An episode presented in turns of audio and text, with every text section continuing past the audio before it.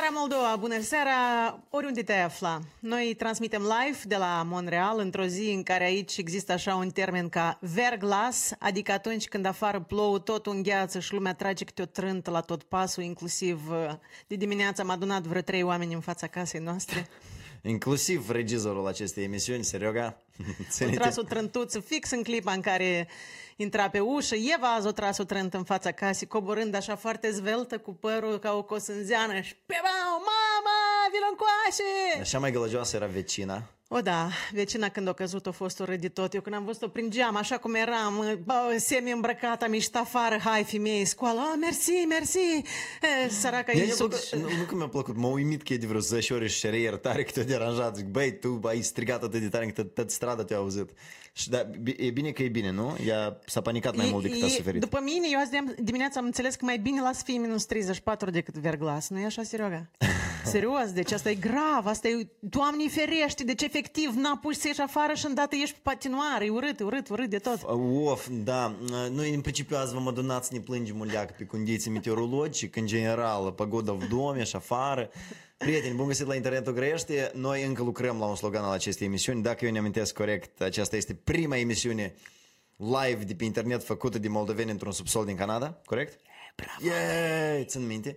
Așa că voi urmăriți prima emisiune live de pe internet făcută de moldoveni într-un subsol în Canada. Și pentru că noi astăzi, pregătindu-ne de emisiune, efectiv ne necam în atâtea subiecte interesante oh, și nu știam pe care dintre ele să le alegem așa ca să uh, dăm, să, să alegem grâu din eghină. să, să, într-adevăr să fie subiecte care merită atenție și care da. nu neapărat să decide destinul țării. Adevărul că noi ne-am băgat într-un joc destul de periculos, Nata. Noi vrem să vorbim despre actualitate, emisiunea este o dată pe săptămână și este joi. Tu nu poți tragi concluzii pentru toată săptămâna că, emisiune, că săptămâna încă e în desfășurare, în același timp trebuie să amintești de ce a fost atunci. Și dacă azi apare ceva hot, de exemplu acum o oră în urmă video cu Ilie Vlog, toată lumea uop, uop, uop, cum să nu vorbești despre asta, știi? Mai, uh, noi tamam că tam, despre asta nu o să vorbim, sau Ilie va fi la rubrica despre asta nu o să vorbim. Hai să trecem direct la, la subiectele noastre, pentru că avem multe astăzi de discutat. Voi foarte, conectați-vă, foarte asta unul la mână, doi la mână. Dați share în cazul în care voi considerați că noi merităm acest share. Ce și înseamnă merit... în cazul... Mai întâi dați share, după asta să regretați. Lăsați voi considerațiile astea. Dați un share, ajutați-ne cu un like, să ne adunăm mai mulți. Să fim mai mulți, da, pentru că de fapt scopul nostru este noi între noi discutăm discutând, să vă facem pe voi să vă puneți întrebări, pe voi să deveniți mai critici, pe voi, în voi să dezvoltăm acest spirit. Și nu în ultimul rând să vă provocăm să aveți aceste discuții în comunitatea voastră, în mediul vostru, astfel încât să reușiți și voi să dați de niște concluzii. Pentru că, de fapt, asta e ceea ce noi trebuie să tragem din fiecare subiect abordat. Care e lecția? Care e concluzia? Cu ce ieșim noi din asta? Cum mergem mai departe? Ce facem ca să nu călcăm pe aceleași greblă, pe aceeași greblă de două ori? Ei, Nata, și noi am vrea să învățăm aceste lecții. Adevărul că noi, da, noi ne adunăm să discutăm. Prin discuții sperăm să nască adevărul. Eu cred că e a patra oară de-am când am zis adevărul în 5 minute. Astăzi, noi, la emisiunea Internetul Grăiește, nu discutăm despre dar nu pentru că subiectele nu sunt interesante, ci pentru că noi încă mai lăsăm timp ca ele să se coacă. Da, unul noi, dintre noi avem, ele, avem motive, da. Da, unul dintre ele este un subiect pe care Andrei, de fapt, vroia să-l pună la subiectele pe larg discutate, dar eu Eu cumva... și la Lumina vrem să-l pun, dar tu mai comențit. Eu nu, că, nu l-am convințit, eu am încercat să-l conving și eu sper că mi-a reușit și pe voi să vă conving să mai lăsăm un pic lucrurile să se coacă. Este vorba despre reformele din domeniul educației. Voi sunteți la curent că în Moldova se fac reforme în domeniul educației, anume acel domeniu pe care se dă vina pentru toate. Majoritatea relelor noastre, majoritatea bubelor noastre se trag de acolo, din domeniul educației, din felul în care este încurajat personalitatea omului să se dezvolte, să fie creativă, să fie inventivă, să fie unică, nemaipomenită și nu știu cum, cum să hrăniți copiii, ce sunt învățați ei. Domeniul ăla blestemat uh, despre care se tot vorbește, că basi închid școlile, basi deschid școli. A, spune. Da, hai, se, hai, anunță, se anunță reforme. Se anunță reforme. Se anunță reforme destul de interesante și uh, eu vreau ca voi unele dintre ele să le cunoașteți ca cel puțin atunci când se întâmplă niște schimbări, să știți de ce sunt ele legate. De exemplu, uh, în noua reformă în domeniul educației va avea loc micșorarea numărului de ore pentru clasele liceale de la 31 până la 28 de ore pe săptămână. Dar știi că noi am, vorbim despre ceea ce este doar la capitolul presupuneri, idei. Asta încă nu a fost pus pe foaie, nu a fost adoptat de guvern. Asta e interviu cu Monica Babuc, planurile Măriei speranțele și speranțele uh, aproape oarbe a lui Pavel Filip. Deci tot asta e un context în care e an electoral. Priviți asta o leacă mai, mai larg decât pur și simplu o chestie care urmează să se întâmple. Și totodată ar fi bine să cunoașteți planurile, pentru că noi acum vorbim despre planul, planuri. Mai departe, numărul disciplinelor obligatorii pentru clasele liceale vor fi reduse până la 6, iar numărul, numărul celor opționale până la 3. Altfel spus, uh, um, se schimbă un piculeț situația ce ești obligat să înveți și ce ai dreptul să alegi, vrei sau nu vrei să înveți. Iarăși un moment interesant. Se elimină notele pentru educația fizică, muzicală, arta plastică pentru elevii din clasele gimnaziale. Dar pe mine, dar notele să-și mă ajutat să am medie bună. Spre bucuria unora și spre tristețea altora, Trist. note la aceste discipline nu vor mai fi puse. Evaluarea elevilor din treapta gimnazială la disciplinele artă plastică, educație fizică și muzicală se va face prin calificative, iar notele la rândul lor urmează să fie înlăturate. Eu am okay. stat de vorbă cu Eva. La ei la școală e același lucru. Ei nu au note la aceste aceste discipline. Da, Nata, dar într-o societate sau într-un sistem, fie el moldovenesc, canadian, în care foarte tare lumea pune accent pe note, tu știi că la aceste obiecte noi la Eliade și facem la doamna Tarchilă la educația fizică. Noi ne pregăteam pentru următoarea lecție de matematică. Trebuie de adunat, de copiat, de adunat cu Radu, cu Denis, una alta, de la cine mai luăm, mai rezolvăm o temă pe acasă.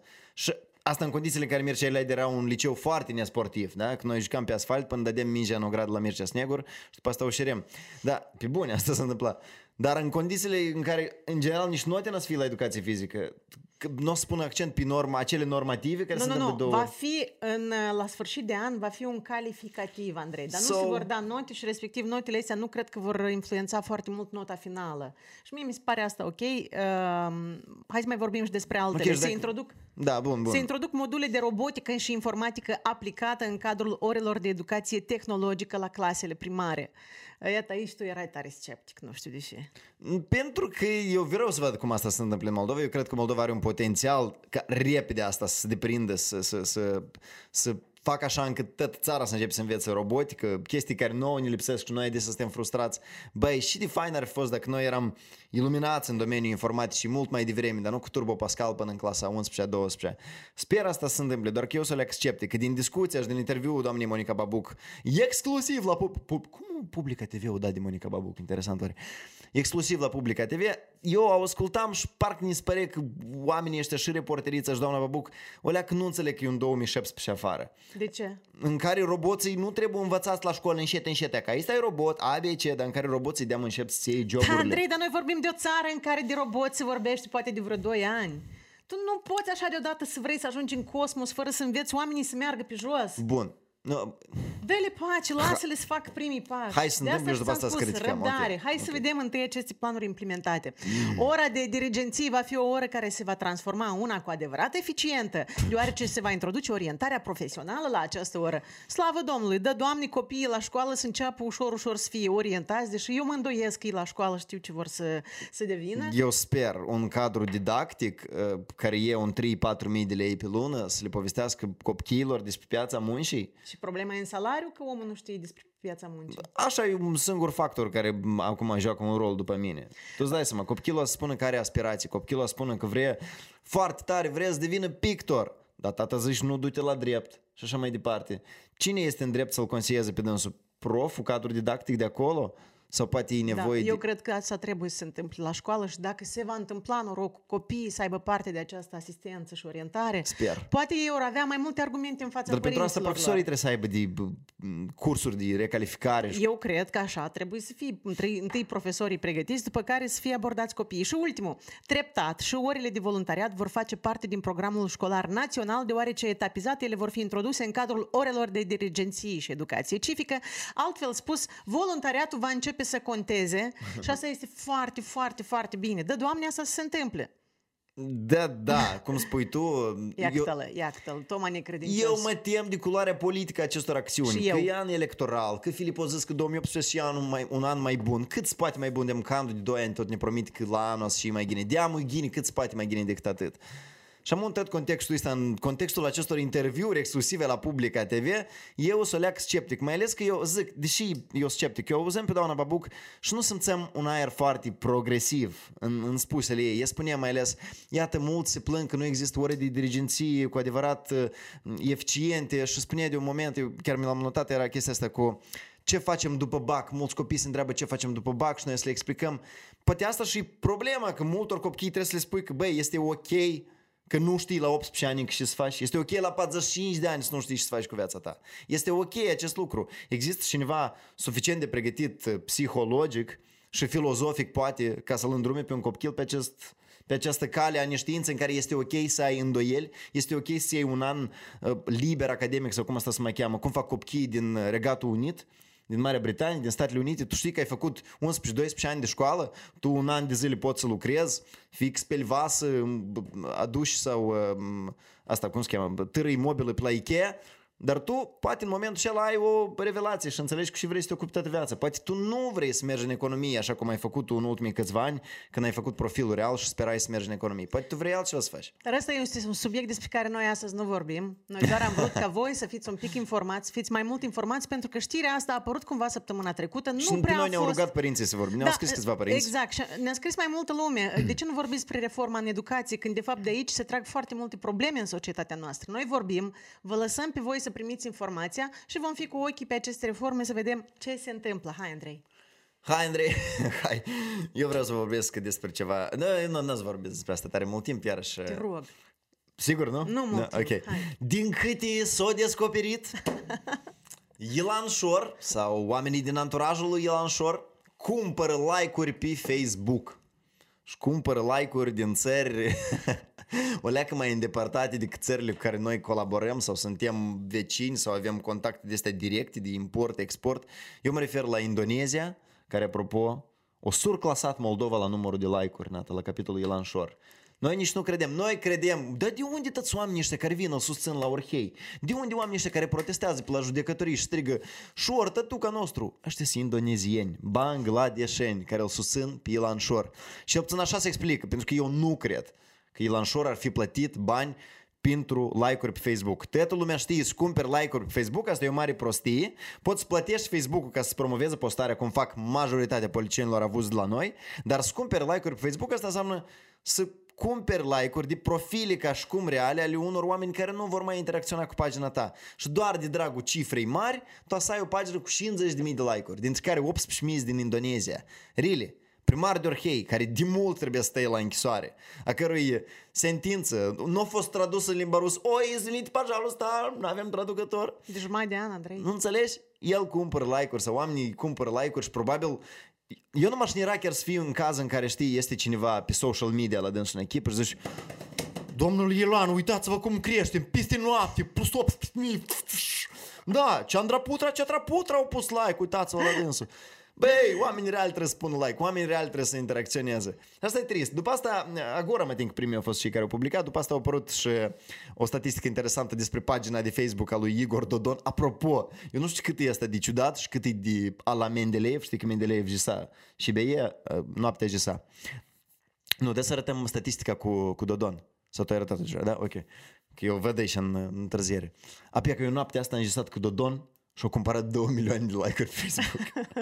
și eu Tu aveam... ești foarte impresionat de aceste știri, Da, și eu m-am Andrei. impresionat de ce Pentru că eu zic, băi, asta e pe nemeritate, cum lumea pune like. De ce Dar noi- domnul a cumpărat, da, din India majoritatea sunt de astea De cumpărate. fapt, de ce noi aceste subiecte iarăși le aducem în atenție? Pentru că noi vrem să-i penibilizăm, mm. noi vrem să arătăm cât sunt ei de penibili în eforturile lor de a a mima popularitatea pe care ei nu o au. Nu în ultimul rând, în afară de popularitatea pe care ei nu o au, în eforturile lor de a face cu orice preț să fie uh, considerați powerful, puternici și în felul acesta oamenii cumva să-i aibă la respect. Dar să... cifra impresionează, îți Păi dai da, seama? pentru că cifrele impresionează, dar oamenii nu se duc dincolo de cifre. Și dacă ne-am gândit că Ilan Shor, de fapt, este un om condamnat la șapte ani și jumătate de închisoare în regim semi-închis și nu ajunge la închisoare doar că pentru că sentința lui nu a fost tradusă în limba rusă de șase luni de zile, dar de fapt orașul bă, Orhei are un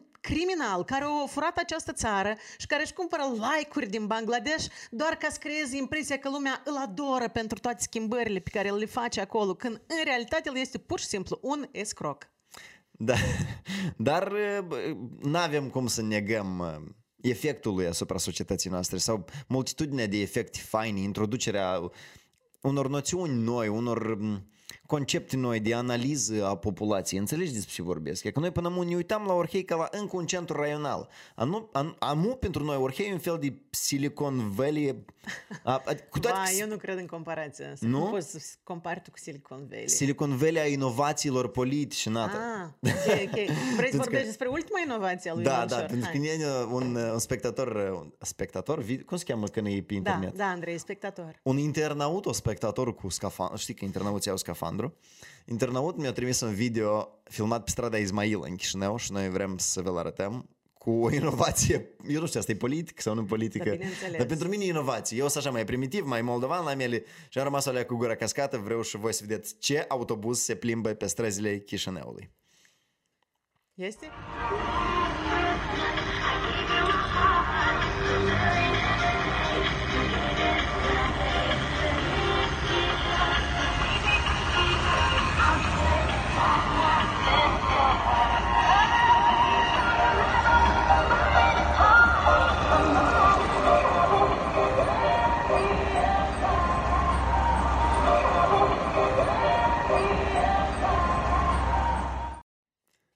Anume așa ne îndeamnă primarul Ilan Șor și echipa dumnealui să venim la Orhei, să sărbătorim, să cunoaștem magia Crăciunului.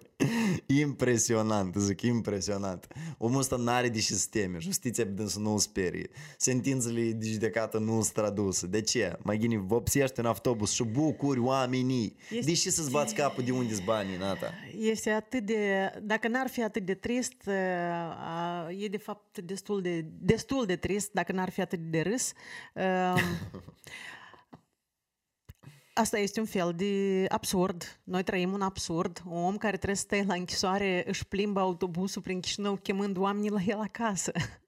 Prieteni, asta poate fi numai și numai luat la mișto. Adică mai mult decât atât, luat la mișto și bineînțeles de fiecare dată cerut, cerut, cerut, în voce tare uh, să nu fim considerați de proști. Da. Eu vă amintesc că în mesajul de Crăciun, Andrean Candu ne-a rugat să descoperim sau să redescoperim în noi copilul. Dar noi știm că un copil, când are de vrut ceva, el șere. Hai să șerem dacă noi pe buni vrem asta.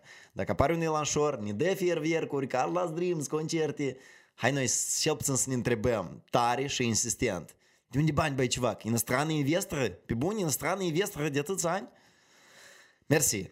Hai să sărim la următorul subiect despre care nu vorbim. Noi eram cât pe ce să nu vorbim aproape deloc vapșe, despre acest vapșe. subiect. Dar uh, ceva s-a întâmplat. S-a întâmplat cu o jumătate de oră înainte ca să iasă emisiunea noastră în direct și este vorba despre un video. Un video pe care probabil trebuia să-l fi văzut noi cu toții o leacă mai devreme nu, nu pentru că Ilie contează atât de mult în realitatea noastră socială, politică, în viața da, noastră. Dar eu cred că în, în condițiile în care Moldova așa e piața discuțiilor mediatice și a internetului, Ilie este un fenomen, despre dânsul e ok să discutăm, Ilie El apelează la fenomen. mulți oameni. Este adevărat, este un fenomen și acest fenomen provoacă multe discuții în ultima săptămână mai ales din motivul că acestui băiat i-a ars casa.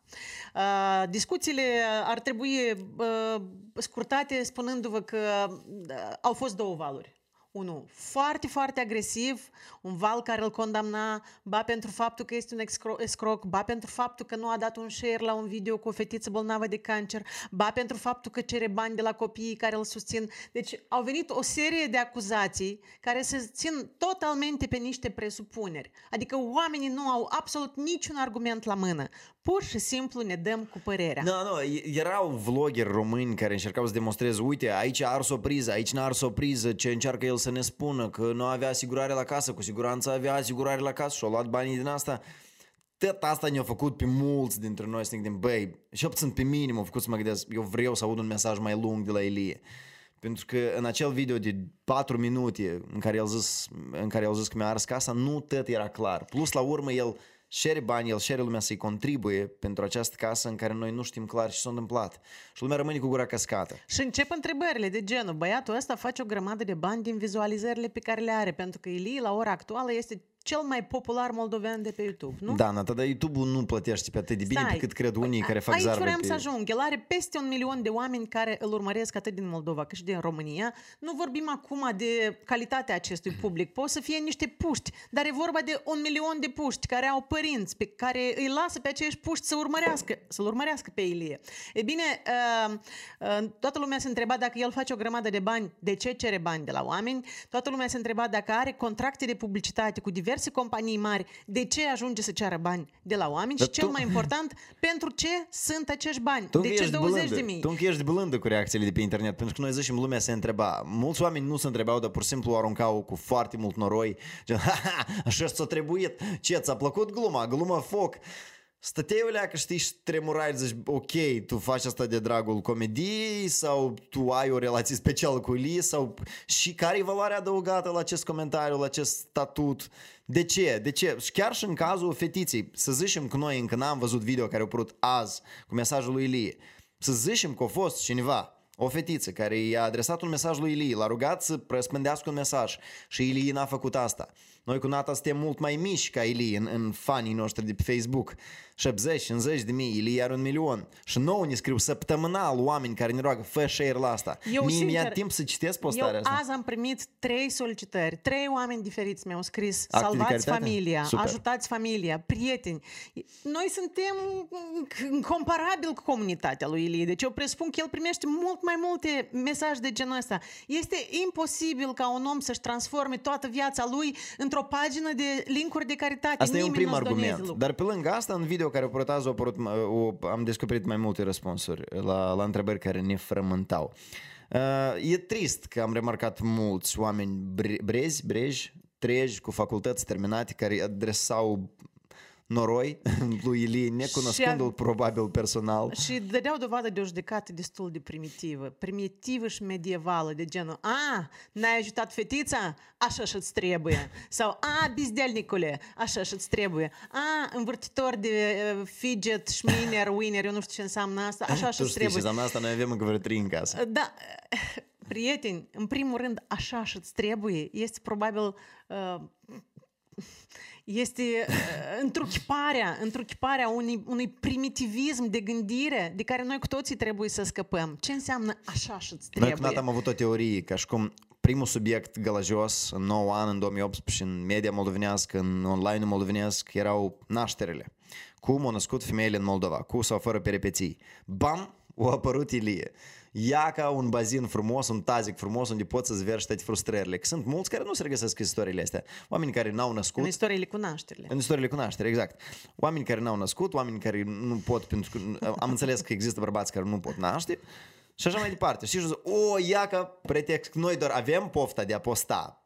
Noi putem posta și vrem să postăm și putem să scriem negru pe alb pe Facebook. Și acolo a apărut pretextul Ilie. De, de, personal, când am văzut toate lucrurile astea, am încercat să mă adresez comunității mele și să zic, prieteni, nu este ok să acuzi un om pentru faptul că nu a dat un share unei campanii de caritate și să te bucuri pentru tragedia lui. Pentru că dincolo de faptul că acesta este un blogger cunoscut, el este în primul rând un om. Și acestui om în seara de Crăciun i-a ars casa. Casa cu care el atât de mult se mândrea și la care atât de mult a investit și atât de mult se bucura de ea și povestea la toată lumea ce mândrie pentru un om de 25 de ani să-și construiască singur, singur prima lui casă. Și această casă no- în, în noaptea de Crăciun arde. Că e din vina lui, că nu-i din vina lui. Contează că acestui om i s-a întâmplat o tragedie. Cum poți într-o tragedie să te bucuri de asta spunând așa și-ți Dar trebuie? asta e o întrebare importantă. Câți dintre voi au 25 de ani? Sau 25, 26? Sau câți dintre voi cunosc oameni de 25 de ani care din proprii bani și-au construit și-au cumpărat un imobil? Am, am bucurat să aflăm despre asta în comentarii. Iată, uh, noi vorbim puțin, sintetizăm uh, videoul care a Uh, apărut astăzi, da. pentru că el e lung, are 28 de minute. Asta e o parte din motivul pentru care noi am întârziat. Inclusiv uh, faptul că s-a lușuiet regizorul nostru. Dar era un lucru care puteai să-l incriminezi acestui băiat și anume lipsa de transparență. Personal eram gata în clipa aceea să fac o donație, pentru că mi se părea normal. Unui băiat simpatic care, până la urmă, he, Vezi, noi tot ce ne-am lăsat influențați de... el distribui... Nu, eu nu m-am lăsat influențată de răutatea oamenilor, eu m-am Nu de lăsat răutate. influențată de lipsa transparenței. Eu vreau să înțeleg de ce Elie, în situația asta, care creează impresia unui băiat avut, care câștigă bani. De ce el se adresează și cere bani de la oameni? De ce tocmai 20 de mii? Cum are el de gând să cheltuiască? De ce nu ne-a, po- ne-a povestit istoria acestui incendiu? Dar Ca explicațiile- Astăzi să vină toate răspunsurile. Și noi trebuie, de fapt, în clipa aceea și mă leacă mai chipzuiți să, să, să ne gândim fix ca în cazul fetei care a născut în, în wc care a avortat în wc nu poți cere atât de multe de la un om să vină cu atât de multe explicații în condiții în care el trece printr-un stres. Omul ăsta plânge în fața camerei. Să zicem că făicuiești plânsul în fața camerei, dar hai să admitem că e adevărat ce își spun el. Dacă tu treci printr-un stres ca ăsta, tu nu poți să vergi într-un video. Video înseamnă să montezi video. Asta înseamnă să filmezi momentul stresului, să te duci să te așezi calm la comp, să montezi tot asta și să nu scuipi, să nu dumnezeiești, să nu zici pașol nafic în toate părțile. Omul ăsta era o leac sictirit de, de momentul prin care a trecut. Hai o leac și mai înțelegător în aceste momente. La urma urmei, el nu vine la tine la ușă. El nu este acel 101 deputați care tu vrei, nu vrei, dar îi plătești. Și mulți alți demnitari care tu le dai bani. Înțelegi? El ți-o șerut. Ajută-mă dacă poți. Uh, concluzia mea personală, tu poți vii cu a ta, este că asemenea situații încă vor mai fi, pentru că oamenilor li se întâmplă tot felul de tragedii și le se întâmplă în fiecare zi.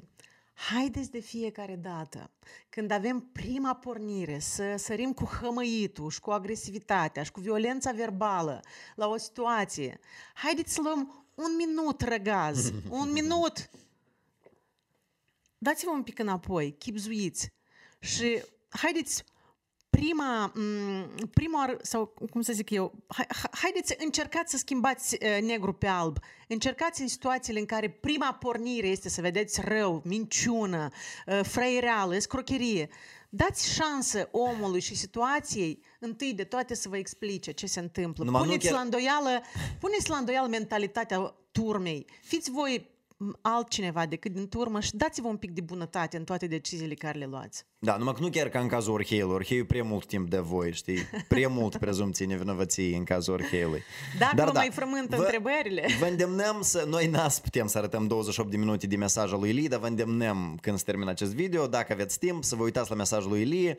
28 de minute în care eu m-am bucurat să-l văd pe Ilie omul, în care el explic foarte clar. El uh, argumentează ce s-a întâmplat, povestește și argumentează ce s-a întâmplat în cazul fetiței uh, care i-a cerut ajutorul și acolo sunt niște semne de întrebare foarte alarmante, gen cineva l-ar fi amenințat, dar vă rog să priviți acest video, ca și cum cineva l-a amenințat în uh, campania electorală din 2016.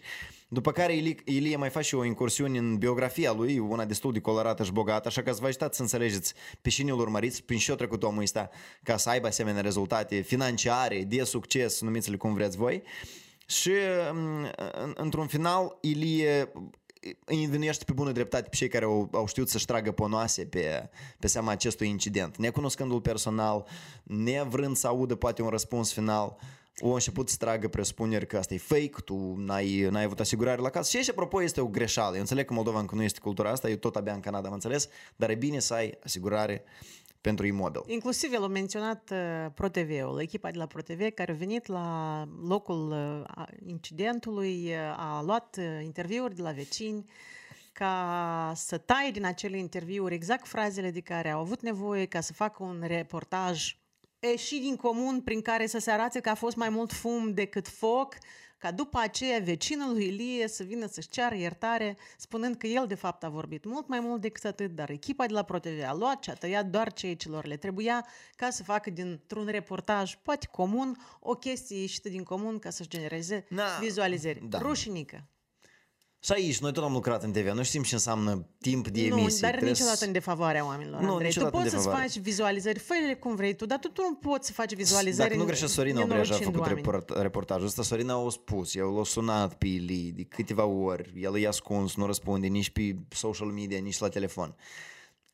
Eu cred că o parte din vină pentru tot valul ăsta de ură, noroi, învinuiri este pe umerii lui Ili, pentru că el nu a ieșit cu un mesaj, dar este explicabil de ce el nu a ieșit cu un mesaj imediat, pentru că el a trecut printr-un stres și în continuare mai trece. Dacă- Dar dacă ascultați acest video 28 de minute, voi să-l vedeți pe un Ilie, fie că îl cunoașteți, fie că nu, fie că l-ați văzut lingând cactus, fie că l-ați văzut împărțând pizza prin străzi, ați vedeți un om puternic, curajos, de care eu mă bucur că există în mediul online, la primer. Dar eu mă bucur că el uh, a ajuns să copt pentru acest video ca să răspundă prin el și eu astăzi am fost surprinsă de un gând.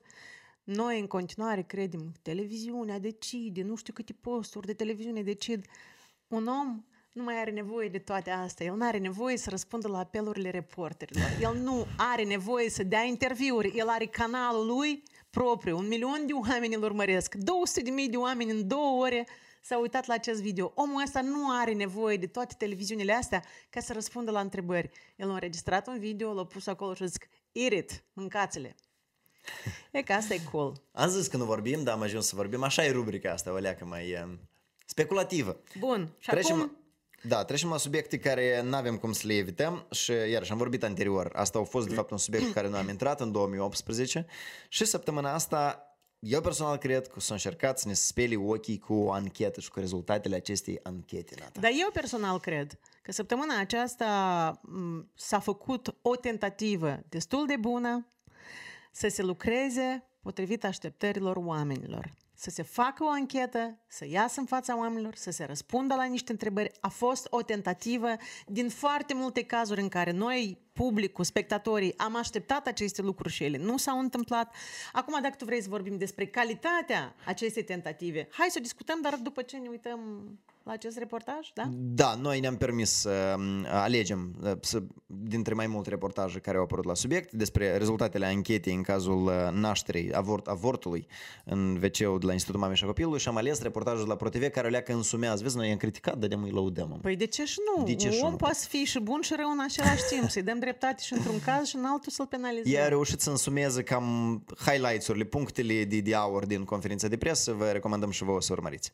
Șeful secției ginecologie, moașa principală și asistenta medicală implicați în cazul tinerei care a avortat în toaletă la Institutul Mamei și Copilului au fost demiși. Anunțul a fost făcut de Ministerul Sănătății după o anchetă internă. Totuși, autoritățile au precizat că ei ar putea ocupa alte funcții în cadrul spitalului. Ancheta Comisiei Ministerului Sănătății arată că tânăra de 19 ani într-adevăr a fost îndemnată de medici să procure singură medicamentele ce i-au provocat avortul, asta deși preparatul se găsea în instituție.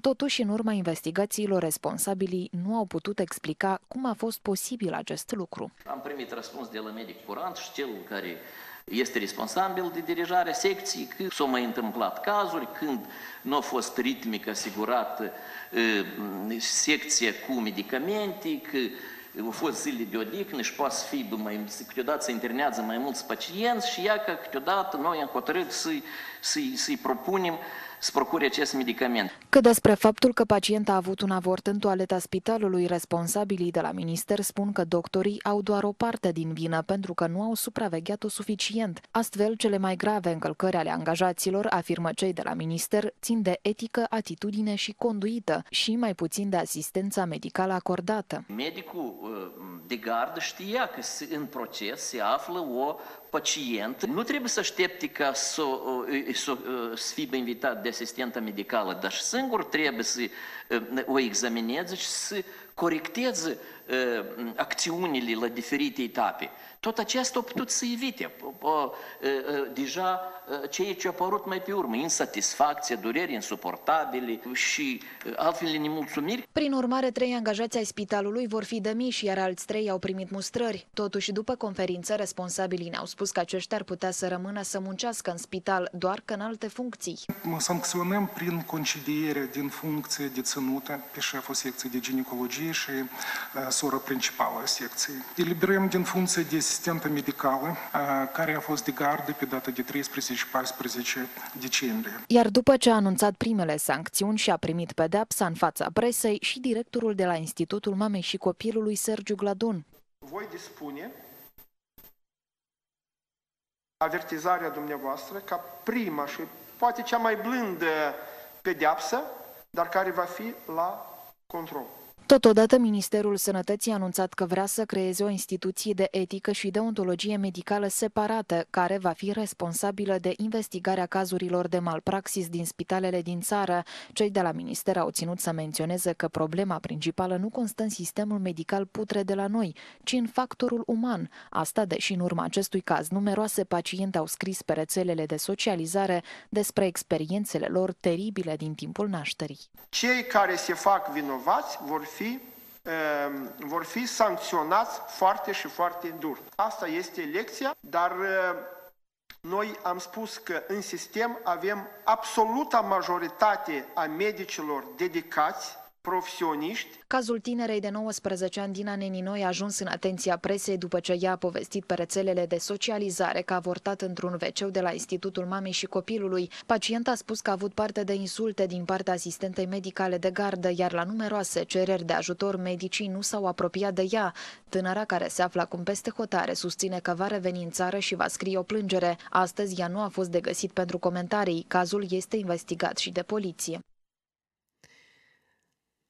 Drept concluzie, la toată tragedia asta care s-a întâmplat și care încă o dată ne-a atras atenția asupra problemelor din sistemul medical, s-a întâmplat un malpraxis. Noi așa îl considerăm, un malpraxis. Despre acest malpraxis s-a scris pe o rețea de socializare anonim, nu există deocamdată nici o plângere la ora actuală oficială, dar cu toate acestea, oficialitățile s-au sesizat, au creat o comisie. Noi, săptămâna aceasta, am primit rezultatele acestei comisii. Unul la mână, de ce tânăra a fost trimisă să-și cumpere singură medicamentele. Răspunsul... Sau dacă, pentru că aici e, e o ceață. Nu, noi nu ea știm. a fost trimisă să-și cumpere singură medicamentul care să-l ia pentru a avorta. Răspunsul din partea comisiei a fost pentru că medicii s-au temut că în ziua aceea să nu aibă prea multe cazuri de avort, respectiv să le se termine medicamentele și deși să aștept să se termine medicamentele, dacă e mai ușor să trimiți femeia aia săraca vai de capul ei să-și cumpere singur medicament. Domnul Drăguțan, de ce aveți două mașini? Pentru că dacă se trecă una, Înțelegi? Da. suntem un popor foarte, foarte, foarte Să refuz să dai medicamentul pentru că s-ar putea să vină alt femeie și să... precaut. La Suntem noi un de popor obicei, așa, precaut. la noi de obicei pe 9 decembrie foarte multe femei vin și avortează, așa că eu nu-ți dau mă pastile. Să Da. dau la celelalte. În Tu, am continuare- o- o femeie care are nevoie de asta. În continuare, femeile, părinții, pacienții sunt rugați să ducă să-și ia singuri medicamentele. Eu am fost pract- parte din a- într-o în asemenea situații și sunt sigură că și voi aveți ce povesti. Se pare că asta nu este normal. Există medicamente care sunt acoperite de polița medicală și este normal atunci când vi se cere să mergeți, să plecați, să cumpărați un medicament, să întrebați, este acest medicament acoperit de polița medica- mea de asigurare? Dacă da, de ce mă trimiteți să-l cumpăr? Da, nu, eu zic, pentru mine contează tare mult ceața de noțiuni. Unul zice că a fost îndemnată, alt medic zice că i s-a propus, dar din spusele fetei, felul în care eu a fost tratată, cu siguranță ea nu a fost întrebată și nu a fost pusă în fața alegerii, hei, ai vrea noi să-ți oferim sau mergi tu singură, faci drum în timp ce te simți prost sau ești în stare de stres. Așa că nici asta nu e clar. Au mai fost un punct tare curios cu, bun, totalurile acestei anchete, investigații interne, e că sunt trei demisii, și trei oameni mustrați. Foarte bine, nu putem să nu aplaudăm. Trist ar fi asta și finalul întregii istorii, adică și apogeul la tot asta.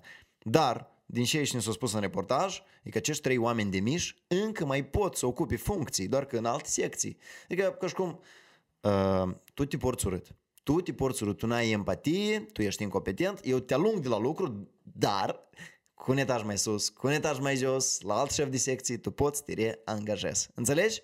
Ca și cum mulți ca și cum mulți alți oameni pot să greșească și să facă la fel. Adică poate fi un fel de reciclare de cadre continuă, chiar dacă tu ești incompetent, ai greșit odată. Există o asigurare că tu, data viitoare, în alt secții, în alt caz, ați fi mai uman decât în cazul acestei fete? Asigurare nu există, Andrei, dar există un precedent care, din câte eu știu, potrivit codului muncii, se adună două din astfel de precedente și la a treia Ah. situație ești concediat. Noi nu ne dorim să se întâmple lucrul ăsta pentru că scopul nostru nu este ca oamenii să rămână fără muncă. Scopul nostru a tuturor este să discutăm ca să contribuim la îmbunătățirea situației din sistem și ca medicii să fie mulțumiți de ceea ce fac și ca pacienții să fie tratați cum se cade.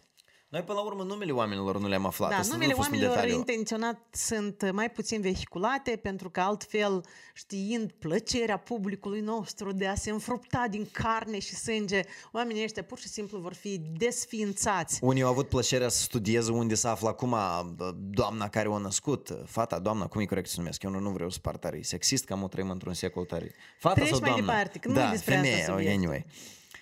Unii au avut plăcerea de a se înfrupta în unde e se află și cum s- putem să comparăm nașterea cu tușitul cu nașterea sau alte procese vitale sau mai știu eu și acolo. Adică, nu, tu ai dreptate. E bine că s-au ascuns numele lor în cazul dat, că internetul avea să înghită uneori chiar uh, pe, pe nedrept. În orice caz, concluzia acestei anchete este că nu, s-a produs, uh, nu s-au produs erori medicale, s-au produs erori ce țin de factor uman, s-au produs erori ce țin de etică și atitudine. Pe mine mă doare asta că, când zice, mai ales că Boris Gâlcă a spus asta, cea mai mare problemă e factor uman. Cea mai mare problemă când cauți cea mai mare problemă. Odată și tu ai mai mulți oameni care zic că cea mai mare problemă este X, Y, Z, înseamnă că sunt mai multe probleme. Cele când mai sunt mari. mai multe probleme, înseamnă că e sistem putred. Analizăm sistemul, luăm de la început, de la educație, terminând cu empatie, atitudinea medicului, salariu, condiții de muncă. Îți da figa probleme. Nu poți să începi să cauți cea mai mare problemă, că asta e mur în gură și ție ți ușor să justifici și nouă ni ușor să înțelegem. "Am, am, am factor uman o greșit, am înțeles. Iar când am înțeles factor uman pe drum, zic, ai, ai, ai, factor uman, nu-i frumos în primul rând. Și fel de nume tu ai factor uman? Cine ești tu? Cum arată la față acest factor uman? Factor uman e peste tot. Când cumperi răsărită, când avortezi în viceu, peste tot e factor uman. Nu poți da jina pe asta. Divinul este mentalitatea, știi? E că am fost în Canada, acolo e altă mentalitate. Dar Moldova e altă mentalitate. Nu, în cazuri concrete sunt vinovați concret și așa mai departe. Și spate de săpat adânc și trebuie de săpat adânc ca să descoperi asta. Cu- Cum mă asiguri tu că data viitoare când se întâmplă asemenea lucruri, n-a să ieși cu aceleași scuze? Cum mă faci pe mine sigur că oamenii care lucrează în sistem medical, care se vor confrunta cu situații de risc complicate, cum a fost nașterea acelei doamne, se vor descurca o leacă mai ghine, mai empatic? I don't know, n-am Uh, un e- răspuns la asta. Eu cred că a fost un cutremur de pământ în sistemul nostru medical și de obicei după cutremur de pământ încep niște procese gen ia să cercetăm, dar în ce stare sunt clădirile, ia să vedem dacă cât de pregătiți sunt oamenii pentru cutremure, ia să vedem securitatea de aici, securitatea de acolo. S-a Metaforic întâmplat- vorbind. La începutul acestui an s-a întâmplat un cutremur de pământ. Boda proste, s-a întâmplat să fie o fată care a trecut prin această tragedie și să fie dispusă să vorbească. Pentru că după asta a urmat un val de confesiuni care vorbesc despre frica și nedorința oamenilor despre a, de a confesa, de a povesti despre aceste probleme prin care foarte mulți trec. Ei bine, s-a găsit această fată, Ecaterina, a vorbit, a provocat foarte multe discuții. Noi în continuare vorbim despre aceste probleme din sistem. De ce? Pentru că s-ar putea să avem norocul, să ajungem la un moment dat să conștientizăm că rezultatul acestor multiple, multe discuții este că s-a îmbunătă- îmbunătățit un pic situația. Medicii au devenit mai precauți și mai empatici. Pacienții au început să-și cunoască drepturile și să fie mai revendicatori. Pentru că foarte mult s-a discutat în perioada asta și despre vina pacienților. Despre vina lor că obișnuiesc medicii cu mită. Respectiv, sunt mai multe probleme.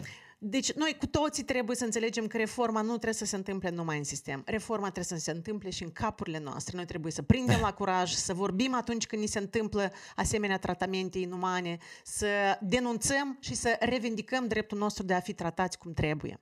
Eu mă mir cum de Metropolia nu a avut un cuvânt de spus în tot asta, pentru că eu cred că ieri... Metropolia are tot timpul un cuvânt de spus. Când vin alegerile. Vin, vin alegerile. Apropo, nu știu dacă ați remarcat, dar toate cutremurile astea de de scoarțe în sistemul medical s-au întâmplat în lipsa unui ministru al sănătății. Opa. Toată perioada asta noi nu am avut un ministru al sănătății care imediat cum comisia și-a făcut Da, treaba doamne, Digina, așa e că nu... nu... a și fost anunțat. Deci, cel puțin în p- momentul acesta, noi putem să zicem, gata, în sistem există un gospodar, o gospodină.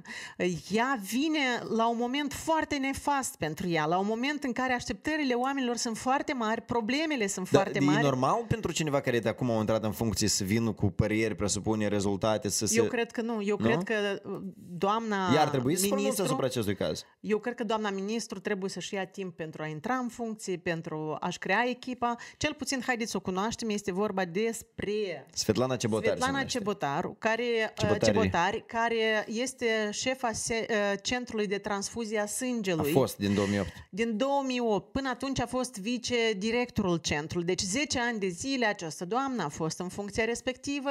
La un moment dat a simțit că ar avea nevoie de o schimbare în carieră. A aplicat pentru funcția de secretar de stat în domeniul sănătății. Asta înseamnă pentru funcția, funcția lui domnului Boris, Boris Gâlcă, exact, ca să uh, devină ministru al sănătății. Mhm. Deci din clipa aceasta, respect, acest domeniu foarte bolnăvicios, cu forțele la pământ, cu resurse reduse, cu resurse umane reduse, cu resurse umane care pleacă din țară, pleacă din sistem, trebuie să ia acest domeniu și să încerce să facă ceva din el ca să schimbe lucrurile. Noi îi dorim mult succes. Da, și eu încă mai sper că o să avem parte de o plângere oficială din partea fetei, cu toate că înțeleg, iarăși, uneori putem să cerem prea mult. Poate fata nici nu-și dorește, nici nu și-a dorit să fie Pe în baricade. fruntea acestei mișcări, haideți să facem ceva. Și-o vărsat amarul. Faptul că se vorbește despre asta și mai mult femei s-au solidarizat, asta e super ciotcos. Nu, Dar eu poate es- nu trebuie să vărsăm pe umerii sau să cerem de pe, de pe dânsa atâta. Că sunt foarte mulți oameni care, de ce nu a revenit? Dar de ce nu dă mai multe detalii? Știi, ca și în cazul lui Ilie. Stai, măi, tu ai născut, ai avortat în wc după ce ai mâncat o farfurie de medabon? Treci tu prin asta și hai și după asta și-o îngri și-o compara. Și e în stare sau nu să scrie o, o plângere. Și în general vrea după asta să întoarcă într-o țară care o tratat-o așa. Sau nu? Uh, iar eu mă bucur că nu doar femeile s-au solidar- solidarizat, Andrei. A, Ea.me Media a pornit o campanie, cum am născut, în care multe femei vin cu niște istorii de nu-ți vine să crezi, parcă nu sunt din viața reală, parcă sunt din filme horror, istoriile prin care au trecut, dar mă bucur mult că s-au sensibilizat și bărbați. Și eu cred că asta este foarte important. Bărbații folosesc hashtag-ul cum am născut? Sau? Nu, bărbații au discutat, s-au implicat. Mm. I-am simțit aproape pentru că noi de fiecare dată când vine vorba de concepere, naștere și educare, mama o să fac tot, femeia trebuie să nască, femeia trebuie să fac, femeia alăptează, femeia...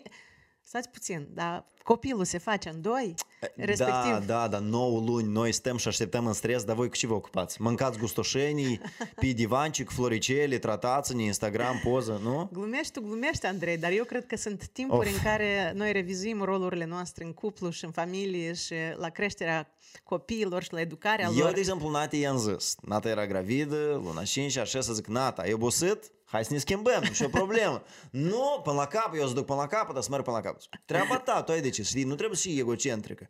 Dar eu și obțin am propus. Dacă voi sunteți un bărbat care sunteți căsătorit cu o femeie care e gravidă, propuneți-i, măcar să arătați atenție, că femeilor le place atenție. așa e. Uh, Ca să înțelegeți voi, el așa de tare și-o doriți să ne schimbăm cu locul când ziua nașterii, eu zic, Andrei, Andrei, Nu, nu, nu, nu, nu, nu, eu nu. nasc, Andrei. Da.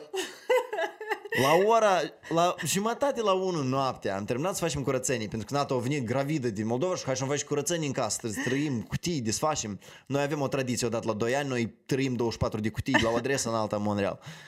Și Nata s-a apucat să facă asta, peste două ore de somn pe care eu credem că să fie mult mai lung, că am și tot zi, am făcut curățenie, șters podele, deschis geamul să aerisească. Nata zice, Andrei, dă să intrăm pe babycenter.com și să vedem ce înseamnă aceste simptome. Zic, Nata, tu ce nu ne-ai spus că ești gravidă? Eu, nu- eu nu știam 9 luni, știi, nu, nu, nu părea. Se îmbrăca mai grosuț, o ei, o în alta. și peste două ore, hai la spital. Și eu nedormit, bineînțeles că am adormit la spital acolo pe scaun, știi? Da. Și zic, Nat, ce, o băiat, fată, cine? Zic, hai, Magdalena, să numim. Da, um, mulțumim că ați fost solidari în uh, toată această perioadă. E un subiect în care nu poți să vorbești numai cu ori pilat de el, trebuie să lăsăm și o lucțică de aer, un pic de glume, un pic de... Nu știu, mai devreme ai spus tragedie. Eu m-aș feri de bă, să folosesc cuvântul ăsta. E o întâmplare tristă în care o ieșit la suprafață și sper să mai iasă la suprafață cazuri de incompetență. Cazuri în care malpraxisul devine regulă, în care tu poți să permiți să spui și fa, și fa, și ra, și fa, fiind lucrător în domeniul medical. Și sperăm asta să se întâmple cât mai rar și preferabil să se oprească. Oricum, noi o să urmărim, o să urmărim în continuare evenimentele și vom încerca să fim atenți și cu mâna pe puls atunci când se întâmplă evenimente, anume în domeniul sănătății, având în vedere că avem un nou ministru și așteptările sunt mari. Mergem mai departe?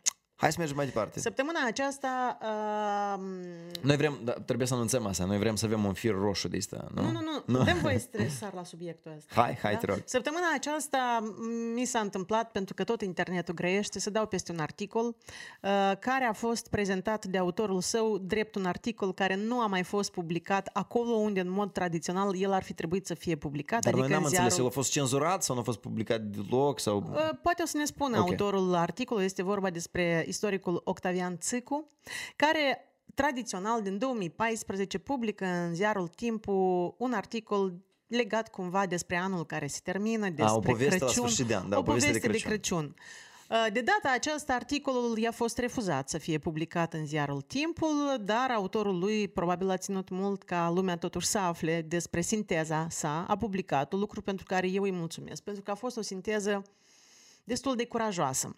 Dar noi astăzi nu o să vorbim nemijlocit despre sinteza lui Octavian Țicu, despre anul care s-a dus și situația în țară, așa cum o vede el, apropo, o vede destul de bine și eu vă recomand să căutați acest articol pe pagina noastră Internetul Grești. Noi l-am, am făcut share acolo. Uh, eu i-am cerut lui Octavian să intre cu noi în direct ca să vorbim despre ultima parte a acestui articol. Ultima parte este dedicată întrebării ce e de făcut. Dar ce facem noi mai departe, prieteni, în toată situația asta? Mi-a fost cam greu să-l conving pe Octavian să intre în direct, pentru că eu cred că el este destul de sictirit după publicarea El s-a răspuns articolului. uh, destul de... um, ca un autor de cărți, așa cum este. s-a Da, răspuns eu ce am avut de spus am spus, nu mai am nimic de adăugat și eu totuși aș vrea ca Octavian nou să... Uh, bună ziua, bună seara! Pune în fața microfonului, Nat. A, Octavian, hai să te de- rugăm să închizi sunetul la Sau- laptop sau la ce asculti tu. Preferabil să ai căști. Octavian, te rog să, să închizi sunetul de la, la, la sursa ta.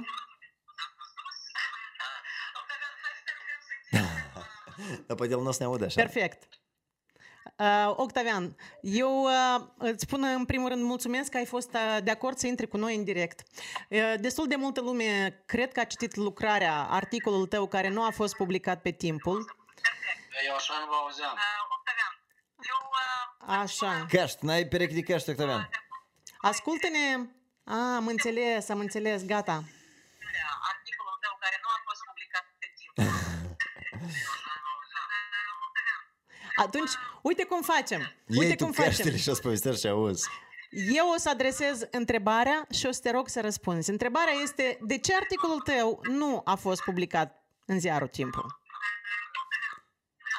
Păi, de, nu schimbă nimic, Nata, asta, din păcate. Hai să...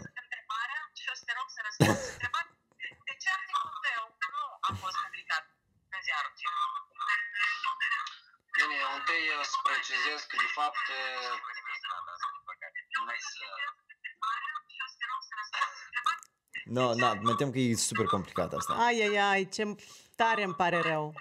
Fără perechi de căști e complicat. Octavian, fără pereche de căști nu ne descurcăm. Sper că dacă acuși vă aduc ești. Hai, noi așteptăm. Până Păi, Octavian... Pune pe mute. Până Octavian își conectează... Vrei să-l pun pe mute? Stai. Da, și când el revine să... Da. Până Octavian își conectează căștile. Um, uh, La sfârșitul acestui articol, el a menționat câteva puncte pe care el le consideră importante ca să le cunoaștem noi cu toții și ca să le întreprindem în anul care vine. Eu aș vrea ca aceste câteva puncte autorul să le comenteze și eu să-i adresez niște întrebări. Dacă Octavian a reușit să-și pună căștile, așa, Nu-i microfonie, gata? uh, Octavian, În fața microfonului. Stai, stai, stai, stai, stai, stai, stai. Perfect, și noi te auzim. Te rog frumos, spune-ne, da, ai zis că vrei să faci o precizare. Da, bună seara, vă salut. V-am auzit până acum. Perfect, și noi te auzim. Te rog frumos, spune-ne, da, ai zis că vrei să faci o precizare.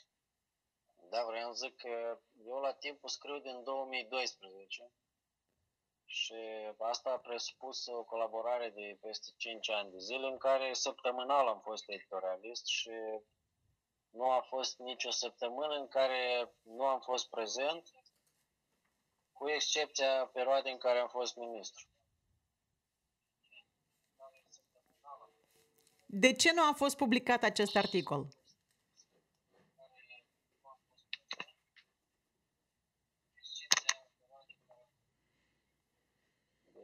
Urmare, respingerea editorială... Eu cred că sunt două motive. Primul motiv este critica față de Alexandru Tănase, care a fost considerată la timpul neacceptabilă.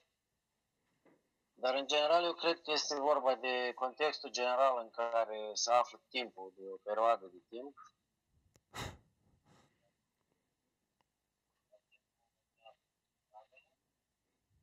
Și Prin refuzul de a publica acest articol, tu ai întrerupt colaborarea cu timpul? Ei au între- întrerupt mă colaborarea refer cu tine? aici La felul în care promovează imaginea guvernării, a lui Plahotniuc și a disc- disc- discreditării opoziției. Da, de fapt, eu am așteptat perioada ca să am un răspuns, dar nu a existat nicio reacție din față. Mai ales că o chestie curioasă că nici măcar n-am fost înștiințat de Silvia Tănasă, care este responsabil de ziar la ora actuală. Și păstrând o tradiție așa de sărbători, de a trece limpede și fără probleme, am decis să public acest editorial pentru ca lumea să nu-și pună întrebări. Octavian, o singură întrebare legată de ultima parte a acestui articol. Ai, uh, ai rugat lumea, ai spus oamenilor că în perioada care urmează, și anume în acest an 2018, ar fi bine ca diaspora să revină acasă în ziua de alegeri. Tu crezi sincer că oamenii ar fi gata să vină acasă în ziua alegerilor doar pentru a împiedica uh, trucarea lor aflându-se în străinătate?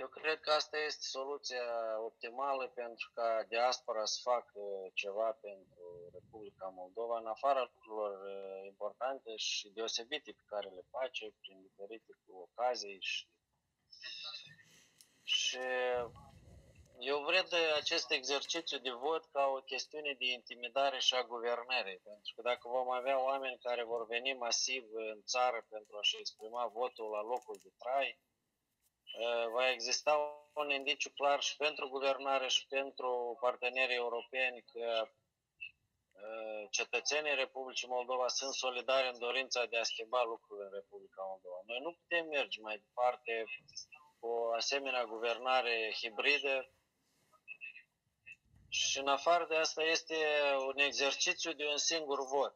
Adică cetățenii Republicii Moldova nu trebuie să vină de două ori la vot, Așa cum, uh, deci această lege prezintă un avantaj printr-o prezență masivă a oamenilor.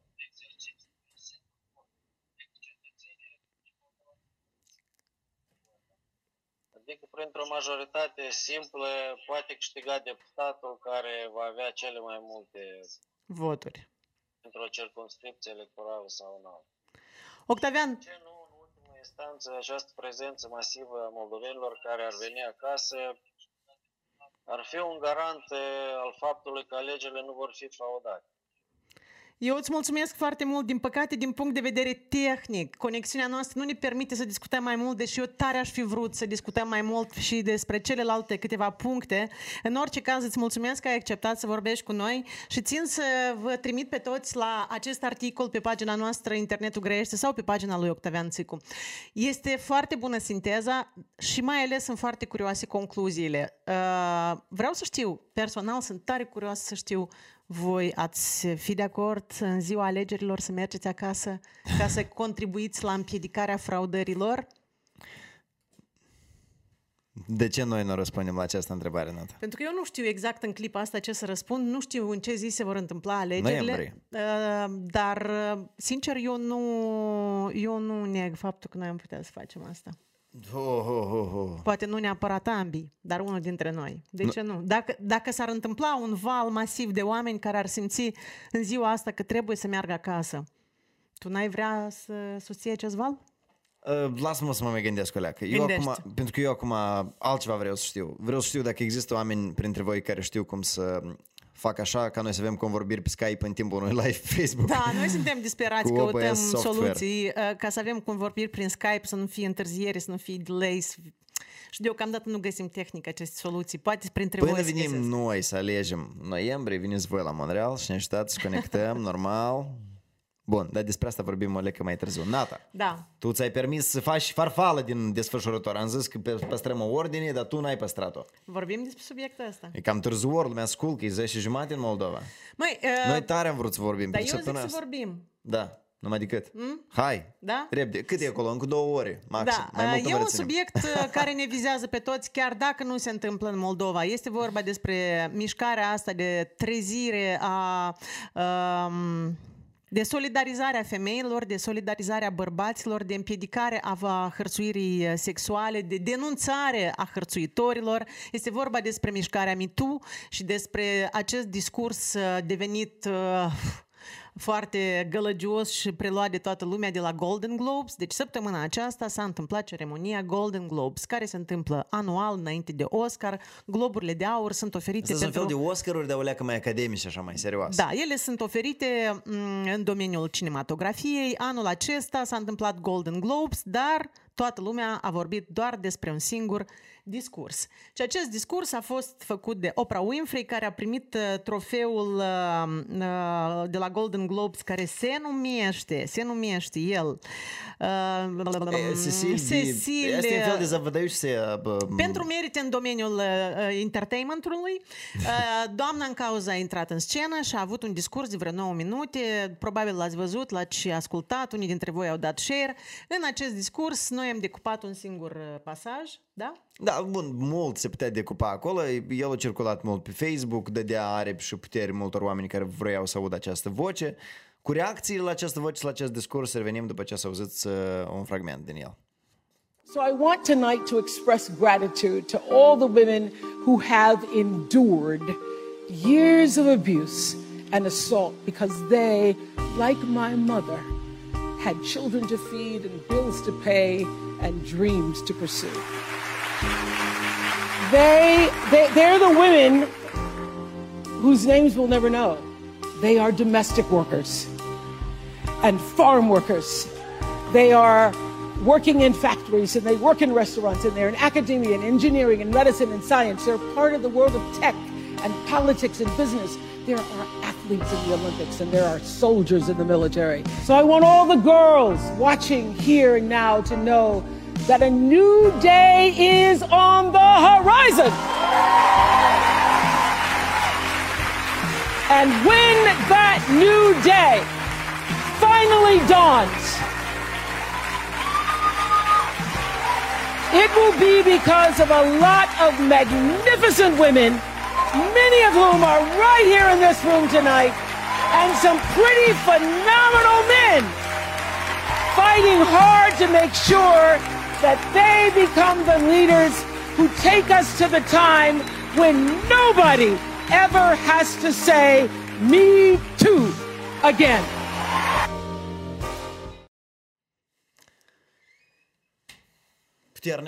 Destul de puternic. Dar... Atât, atât de puternic încât lumea a început să o idolatrizeze pe Oprah, să o vadă noul președinte a Statelor Unite în 2020. Vice a început să scrie articole de ce Oprah nu trebuie să fie președinte a Statelor Unite. În fine, un val de pro, un val de contra. Obișnuiți-vă, prieteni. Asta înseamnă puterea internetului. Oamenii au puterea să se exprime și să ocupe locul pe baricadele care lor le da, și avantajul e că poți să auzi mai multe păreri, să tragi mai multe concluzii, să mergi dintr-o, într-o oală mai șarpă fierbinte, nu una mai răcoroasă, tu te uiți la Oprah Winfrey zici, da, oh, wow, și bine. Cu toate că eu să leacă mai sceptic, eu, eu vedeam în acest speech, un speech învățat foarte bine, textul e scris super fain, apelează la toți oamenii care trec prin suferință, îi faci să, să fie mai puternici, mai încrezuți în ei, mai bravi, mai curajoși, super fain. Eu leac nu avem încredere în tonațiile ei, adică eu atât de bine l-am învățat în știi, asta părea ca și cum a șaptea performanță de performance, a șaptea apariție, dar după asta, după ce mai apărut uh, anumite alte voci din interiorul Hollywoodului, showbizului occidental, înțelegi că stai puțin. Poți să pornești nu tare să ai încredere în Oprah Winfrey, pentru că atunci când ea vorbește despre um, abuz sexual în serviciu, noi trebuie să ne amintim că eu au colaborat cu Harvey Weinstein. Cel de la care a pornit toată mișcarea asta, mitul, cel care a fost primul denunțat în uh, Hollywood pentru faptul că hărțuia femeile, micile, tinerile care intrau și visau să devină vedete și pe care el oarecum le șantaja prin această hărțuire sexuală. Și în momentul în care au apărut uh, primele acuzații la adresa lui Harvey, Oprah a spus nu știu cum să reacționez încă deocamdată, nu știu ce să fac, ca și cum dând de înțeles că amui prima dată când ai auzit asta. Ori mulți oameni din interior zic și cred, sunt convins că opera nu putea să nu știe pentru că în mediile și ele înalte se știe despre asta. Noi cu atât mai mult moldoveni dintr-un subsol în Canada nu avem cum să știm, s-a întâmplat asta sau nu. Dar astăzi opera a primit o palmă destul de puternică, a venit din partea lui Sil, un interpret pe care poate îl cunoașteți, poate nu. Da, da Sil a făcut o postare în care a zis uh, uh, e, oprește-te, oprește-te și nu mai, nu mai amăgi oamenii, nu poți să fii uh, întâi din partea celora care știau că acum brusc să, fii, să reprezinți soluția. Uh, pentru mine această situație încă o dată este o dovadă a faptului că nu trebuie venerat absolut nimeni. Nici atunci când ceva foarte mult îți place, nici atunci când ceva foarte mult nu-ți place. Evitați extremele. Încercați să vă găsiți poziția, propria voastră judecată, undeva pe la mijloc. Lăsați uh, loc pentru rezerve, dar iarăși, cum ziceam și în cazul lui Ilie, dar încercați să vedeți partea bună a lucrurilor, pentru că eu cred că Chiar dacă un om undeva a greșit, asta nu îl lipsește de dreptul la un moment dat să-și schimbe părerea. E, știi, există argumentul ăsta ad hominem, ca și cum n-am încredere. E ca un om, un, un om care a fost învinuit pentru viol, zici că trebuie să uh, instalăm treceri de pietoni la intersecția asta. Zici, da, pe de o parte știi că trebuie, dar n-am încredere că tu ai violat. Tu ești violator, n-am încredere în tine. Asta e un argument care pornește de la cine omul ăsta care scoate pe gura asta, da? Că Plahotniuc propune schimbarea sistemului electoral. N-am încredere pentru că el așa așa e controversat. Dar poate schimbarea e bună, nu? În același timp. Da, poate A, și nu. Apoi, și în cazul lui Opera, eu eu pe dânsa o compar pentru că am văzut și a spus Sara Silverman, o artistă de comedie din Statele Unite, apropo de Louis C.K. Poate mai puțin dintre voi cunosc despre acești artiști, dar eu cred că așa cum a făcut Sara Silverman cu Louis C.K., așa trebuie tot să facă, care au fost mai mult sau mai puțin în relații strânse de muncă, prietenie, cu oameni care au fost învinuiți de abuz sexual. Pentru că Sara a zis că voi nu vă imaginați cât e de greu nie să vorbesc despre asta atât timp cât el e drugul meu timp de 20-25 de ani noi suntem prieteni, noi colaborăm și eu aflu asta. Ce și-a făcut el este super urât, este demn de orice învinuire. Dar bucuria mea cea mai mare e că despre asta se vorbește. Și eu tot sunt bucuros că despre asta se vorbește. Eu sunt bucuros când femeile vorbesc despre cazurile lor fericite, mai puțin fericite la Institutul Mamei și a Copilului. Sunt bucuros dacă internetul moldovenesc să devină acea punte de, de mitu. Ne-a, plăcut, ne-a plăcut ce a scris Anastasia, Anastasia Condrucu, moldoveancă din uh, Spania, în momentul în care a apărut mișcarea MeToo și au început să capete anvergură, Anastasia zice că și de fain ar fi moldovenii să puși să facă un MeToo pe pe altă latură. Și noi avem abuzuri sexuale, violență, dar pe, pe altă, altă, altă latură care pe noi ne doare, în domeniul civico-politic. Tu știi că ai avut presiuni. Tu ești un primar care a fost împins la păcatul de a trece dintr-un partid în altul pentru că a venit la tine unul cu barsietca de la Chișinău și a zis, ciuvac, și ai acolo o fată la studii, te ajutăm. Dacă nu te ajutăm, nu te ajutăm. Dar noi te ajutăm dacă treci cu noi în echipă. Și e ca așa pas cu pas 26 de centri raionale ale unui partid, nu știu care, eu n-am zis Partidul Democrat. Cine a zis Partidul Democrat? Marș de aici. E ca dacă moldovenii s-ar învăța să grăiască despre asta, să deschid gura, a putea să știi că, băi, ok, au venit ceva cu la mine, au făcut presiune asupra mea, m-au amenințat una, a doua, trei, alta, pe urmă altul să deschid gura, treilea, patrulea. Noi de asta ne temem, că eu și o singură voce și n-ați pornească nimeni. Ia ca, fata din anii noi care au născut. E la fel probabil trece prin multe alte, multe alte întrebări sperând dau în capul ei, dar eu au vărsat asta pe internet și asta a generat un val. Un lucru e cert.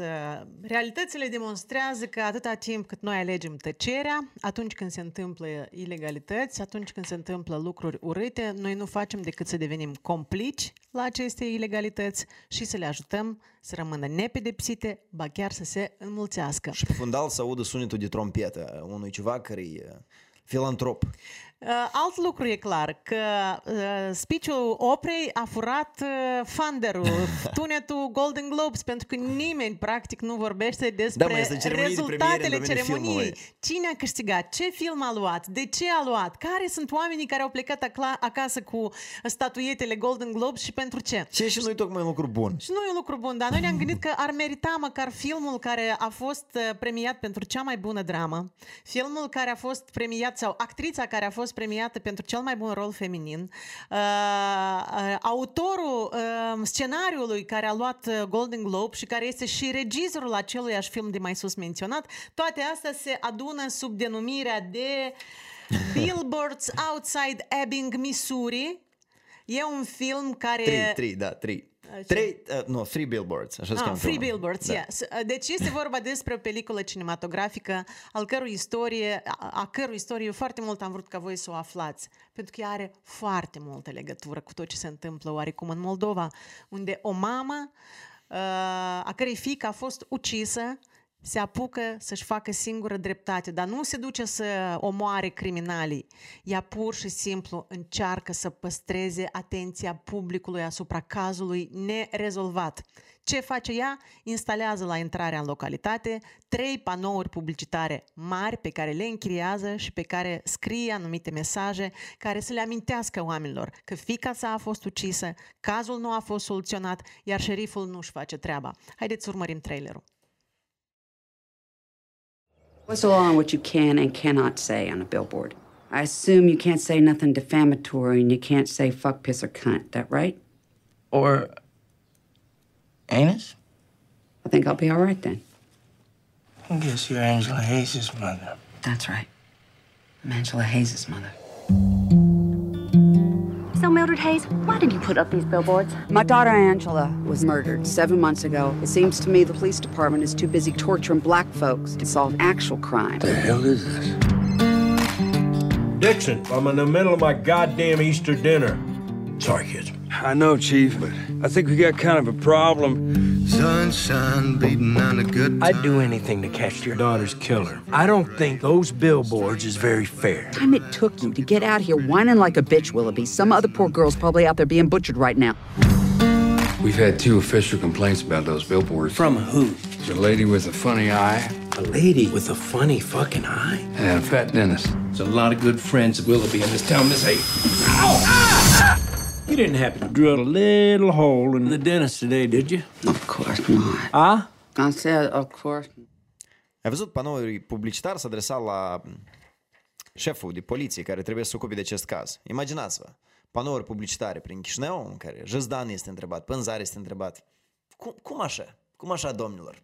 Cum așa după 7 aprilie 2009 până acum nu aveam niciun caz răsunător? Cum așa, Norheis și panouri publicitare? Cum așa, Ilan?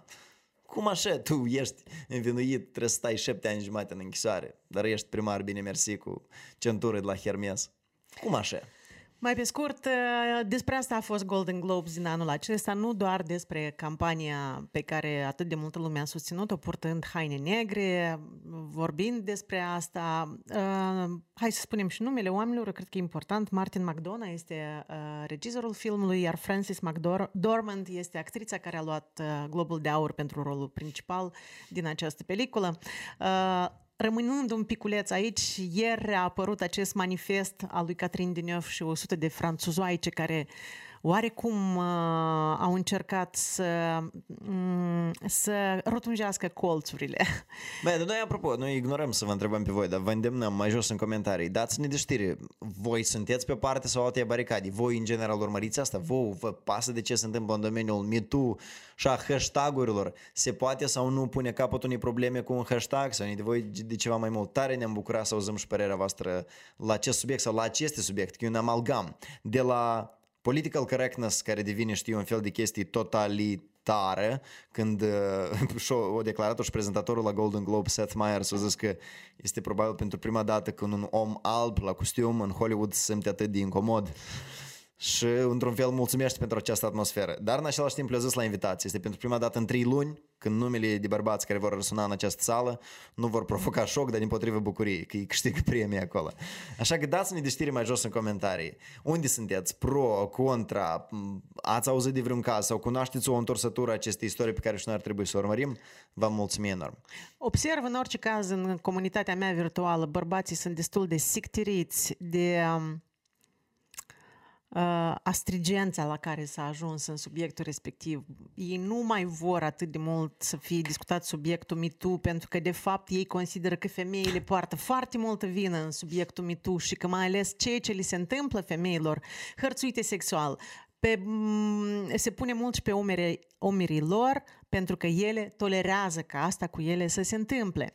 Pe de altă parte, femeile spun tu niciodată n-ai fost în această ipostază ca să știi de ce ea asta tolerează, care este explicația ei. Poate ea este atât de traumată psihic că nu-i ajunge curaj să facă un pas și noi și momentele astea uh, eu le consider importante. Ce vroiam să vă zicem este că voi, spectatorii acestei emisiuni, puteți acolo în comentarii să ne ajutați și pe noi să înțelegem cine sunteți voi, voi ce poziție socială ocupați, voi în general ocupați, pe voi vă afectează subiectul ăsta.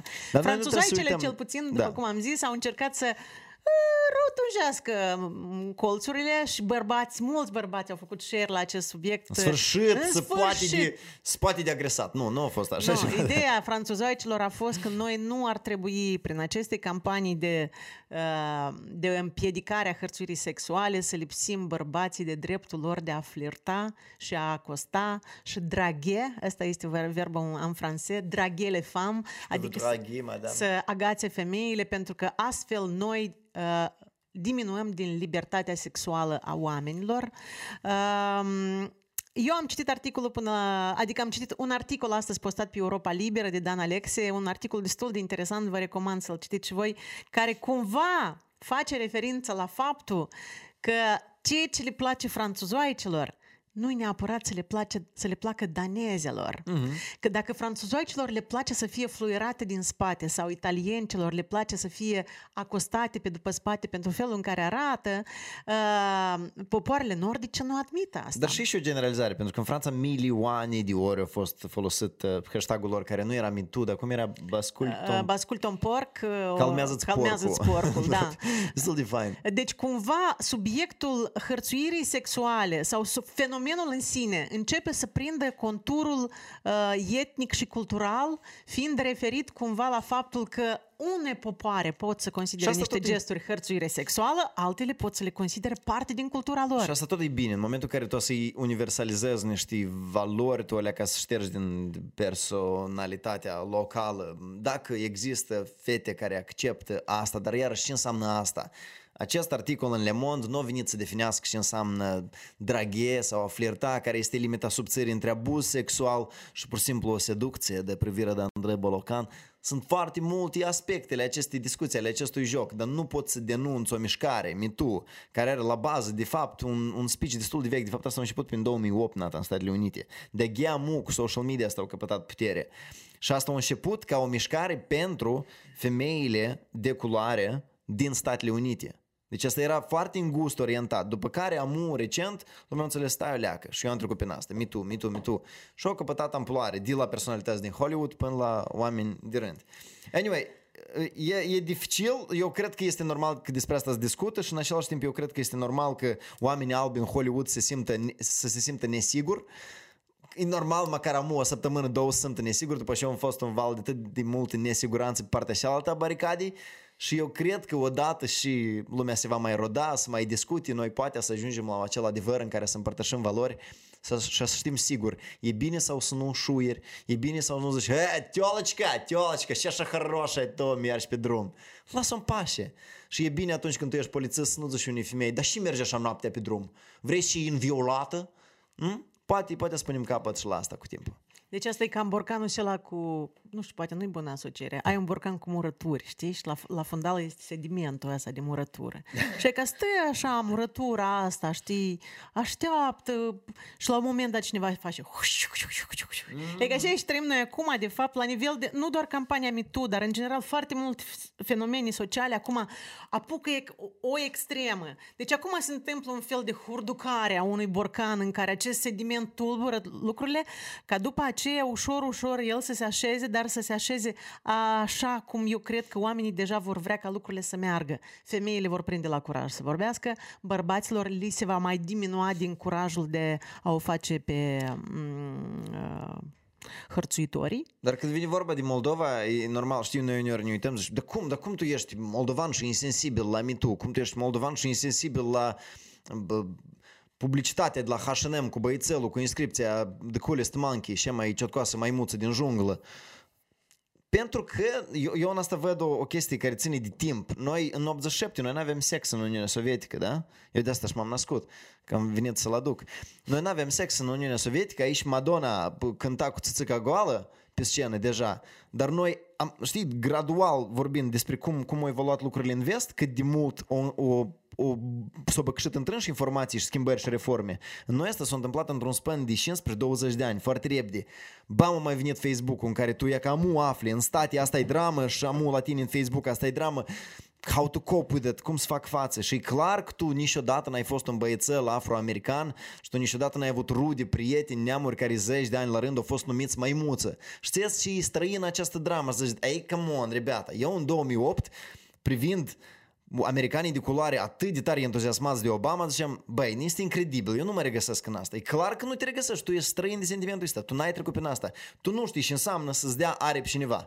Dacă într-o bună zi noi probabil ați vedem echipa moldovenească de fotbal câștigând campionatul lumii, noi tot să ne înaripăm, pentru că asta niciodată nu s-a întâmplat și cumva, nu știu dacă comparația este corectă, dar este un lucru nou pentru noi și multe lucruri noi care se întâmplă în vest vin peste noi așa, huștiuliuc, huștiuliuc și trebuie să facem față la ele o leacă mai înțelegător. Și apropo, voi dacă vă simțiți debordați de la abundența de subiecte care oarecum vă cer o atitudine și voi nu sunteți gata să nașteți această atitudine sau dacă vreți să o nașteți și brusc vedeți că vecinul crede altfel și voi vă gândiți, dar poate eu nu cred corect, dar dă să-mi schimb atitudine, nu stai că el de fapt o greșit, dar dacă mi-o schimb și eu prea Ap, repede... Și Luați o moale nu trebuie nimănui să prestați servicii de atitudine. Nu. Dați, dați-vă voie, pentru că eu personal mă simt, eu acum vorbesc, vă vorbesc pentru că eu mă simt în această situație. Eu mă simt debordată de abundența de subiecte în care am impresia că ar trebui să am o atitudine și faptul că eu nu am generează în mine complexe de inferioritate și faptul că eu nu am o voce civică care e promptă și la subiect să dea reacții. Luați o moale dați-le voi lucrurilor să se coacă, să aveți mai multe argumente, pentru că eu cred că atitudinea se naște din argumente. Da. și dacă atunci când ți lipsesc argumentele, tu trebuie să naști o atitudine, atitudinea asta va fi una crudă și negândită. Iată cum. Uh, Pe final, noi avem o bucurie pentru avem voi o cireșică. și o bucurie avem pentru o... noi. Da.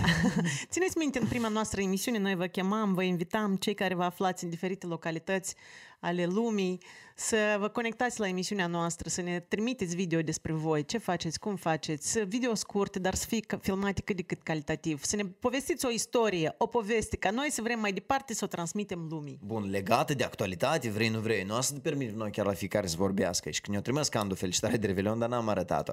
În această ordine de idei, de idei un patron a emisiunii Lumina, o pictoriță din Republica Moldova, ne-a trimis un video.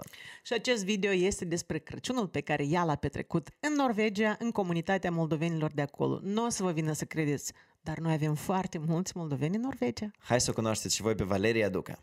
Salutări Nata, salutări Andrei, uh, salutări tuturor celor de acasă. Eu mă numesc Valeria, sunt o pictoriță din Republica Moldova. De curând uh, am început un vlog în care călătoresc în diferite orașe uh, și aflu mai multe despre uh, arta de acolo, despre pictorii de acolo. Și iată că astăzi sunt în Oslo uh, și am zis să fac cunoștință cu comunitatea de moldoveni de aici. Uh, acum e data de 6 ianuarie și ei se întronesc să sărbătorească Crăciunul pe stil vechi. Uh, așa că urmează să vedem uh, dacă mai mențin tradițiile uh, și dacă le este dor sau nu de Moldova.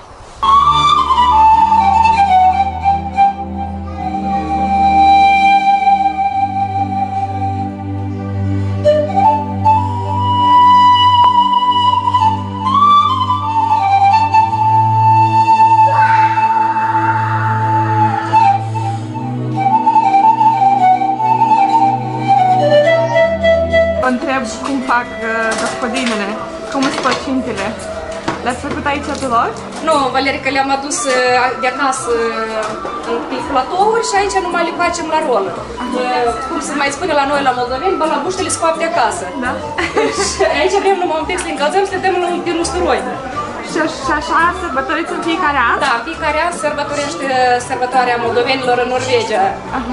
Această sărbătoare este organizată de Asociația Moldovenilor din Norvegia. Noi aici toți suntem parte din organizatori, nu de cineva care să organizeze. Noi toți împreună așa ne-am adunat aici și încercăm să ne facem sărbătoarea așa ca la noi acasă.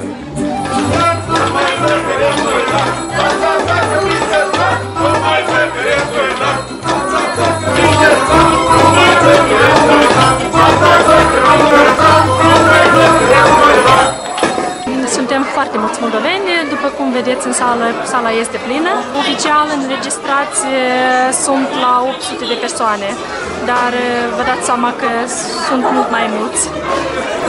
Noul an cu noroc și, bun, și vin mult în Poloboc. Iar la anul când venim, mai bogat să vă găsim. La anul și la mulți ani!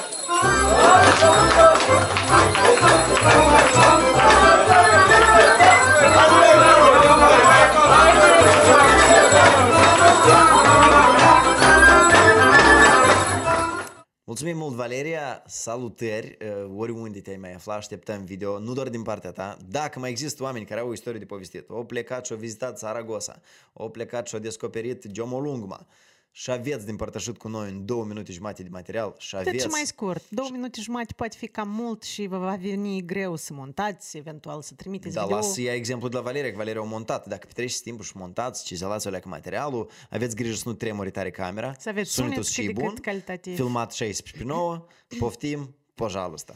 Noi cu mare drag că am crește această comunitate de entuziaști care ar vrea să se vadă în emisiunea noastră și să transmită anumite mesaje, fie cum să despre numim ceea ce rubrica fac asta? ei, fie despre ceea ce vor ei lumii să aducă, fie despre schimbările care vor să le facă acasă, proiectele cu care vreți să mergeți acasă, orice care vi se pare interesant, important sau plăcut, poate să regăsească în emisiunea noastră. Cu ocazia asta, un foarte mare mulțumesc de săptămâna trecută până săptămâna aceasta, pagina de patronaj a emisiunii Cal, a, a organizației Calumea a, Tu s-a, de-amu- îmbogățit, s-a îmbogățit cu patroni. Trage o gheală, A, trage o Da, eu gheală. vreau să spun numele câtorva oameni care probabil sunt sensibilizați de ceea ce încercăm noi să facem și ne susțin. Constantin Popa, Nelia Vasilachi, Arcadie Raiețchi, Daniela Vrabie, Alina Sologub, Surugiu Ana, Olga Lozan, uh, ia uite și Valeria Duca. Data, data, data viitoare să punem în format uh, electronic, Igor grafic. Cepoi, um, Marina Dubceac, Tania Bordianu, mulțumesc tare mult oameni noi care se conectează la platforma Rândul meu acum. ca lumea și datorită cărora crește suma lunară de contribuție la proiectele noastre. La ora asta avem 635 de dolari, ne apropiem de aproape 800, acei care ne vor ajuta să nu mai trebuiască să depindem de situația politică, economică, financiară din Moldova, dar să continuăm să facem proiecte cu ajutorul vostru. Eu vă mulțumesc, Nata vă mulțumește, noi vă mulțumim că urmăriți internetul grește și totodată susțineți atât proiectele ca lumea cât și emisiunea Lumina. Vreau repejos să-i cuprind imaginar pe Andrei Boleac, Sergiu Puhalski, care este un patron de mai multă vreme emisiunii Lumina, dar și-a mărit contribuția, Petru Gonța, asta e mărire de salariu, ca și cum, da? Petru Gonța, Constantin Popa, Cristina Vatamaniuc și Silvia Sârghi um, cu o contribuție, chiar astăzi a venit cu o contribuție pe PayPal. Mulțumesc tare mult, tare mult vă mulțumesc. Cine mai dorește să o facă, e foarte simplu, intrând pe patreon.com bară Fedot, în special bară Fedot și după asta bară ca lumea, puteți contribuiți atât la emisiunea Lumina cât și um, la evenimentele ca lumea. Uh, foarte sincer vă spunem că nouă ne vine deloc ușor să facem o emisiune bună. Ei, Nata. Noi, uh, atunci când aplicam la acest grant, nu ne imaginam că efortul trebuie să fie atât de mare ca să poți să scoți lucruri de care să fii mândru.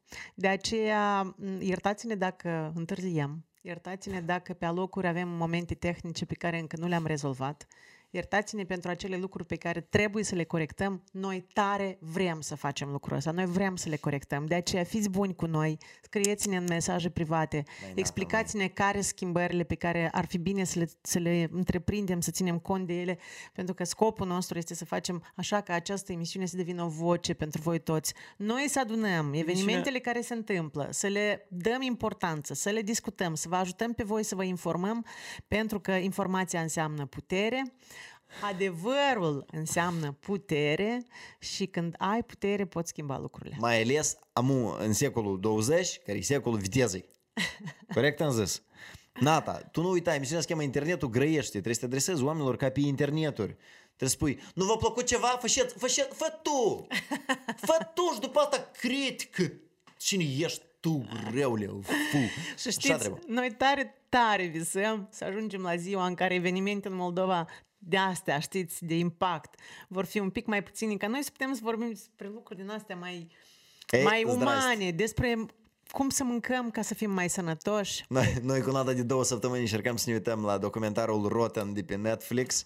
Aparent sunt vreo 5-6 serii acolo despre cum industria alimentară e așa de putrede cu tot fel de lobiști, cu tot fel de mafii băgat acolo. Ca să ne uităm că într-o zi zgrim la internetul grești despre Da. nutriții. Da, lasă să ajungem până O să acolo. ajungem, Există cel suficiente autobuze cu șor în Moldova deocamdată. În weekendul trecut noi am reușit să vedem filmul lui Tarkovski, Sacrifice. uh, Deci noi tot încercăm... Ești să- sigur că tu l-ai văzut întreg Serios filmul? acum, e ca, serios Nu, pentru că e- acum.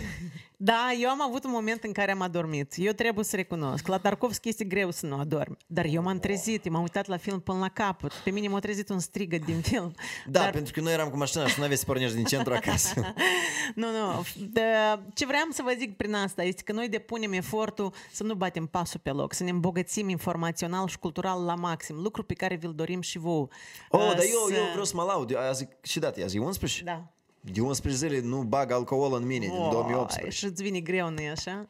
Dar adevărul este că eu mă, mă acordez acestui ritm și mă simt și eu destul de bine. Ai mai N-am deschis niciun o fel de verișică. chin. N-am niciun fel de chin că astăzi noi avem un pahar de vin la cina și ai gustoasă. Mulțumim pentru atenție și lui Sergiu Ignate. Mulțumim că a tras o trântă afară pe verglasul nostru, dar a venit, a venit la timp și noi am făcut această emisiune. Ne vedem săptămâna viitoare. Comentați, dați share, scrieți-ne în privat. Noi foarte mult uh, vrem să avem această conexiune cu voi. Pa, pa, Nata Albot. Andrei Bolocan, pupicei, numai bine, Live sănătate. de la Montreal. Pa. Din subsol.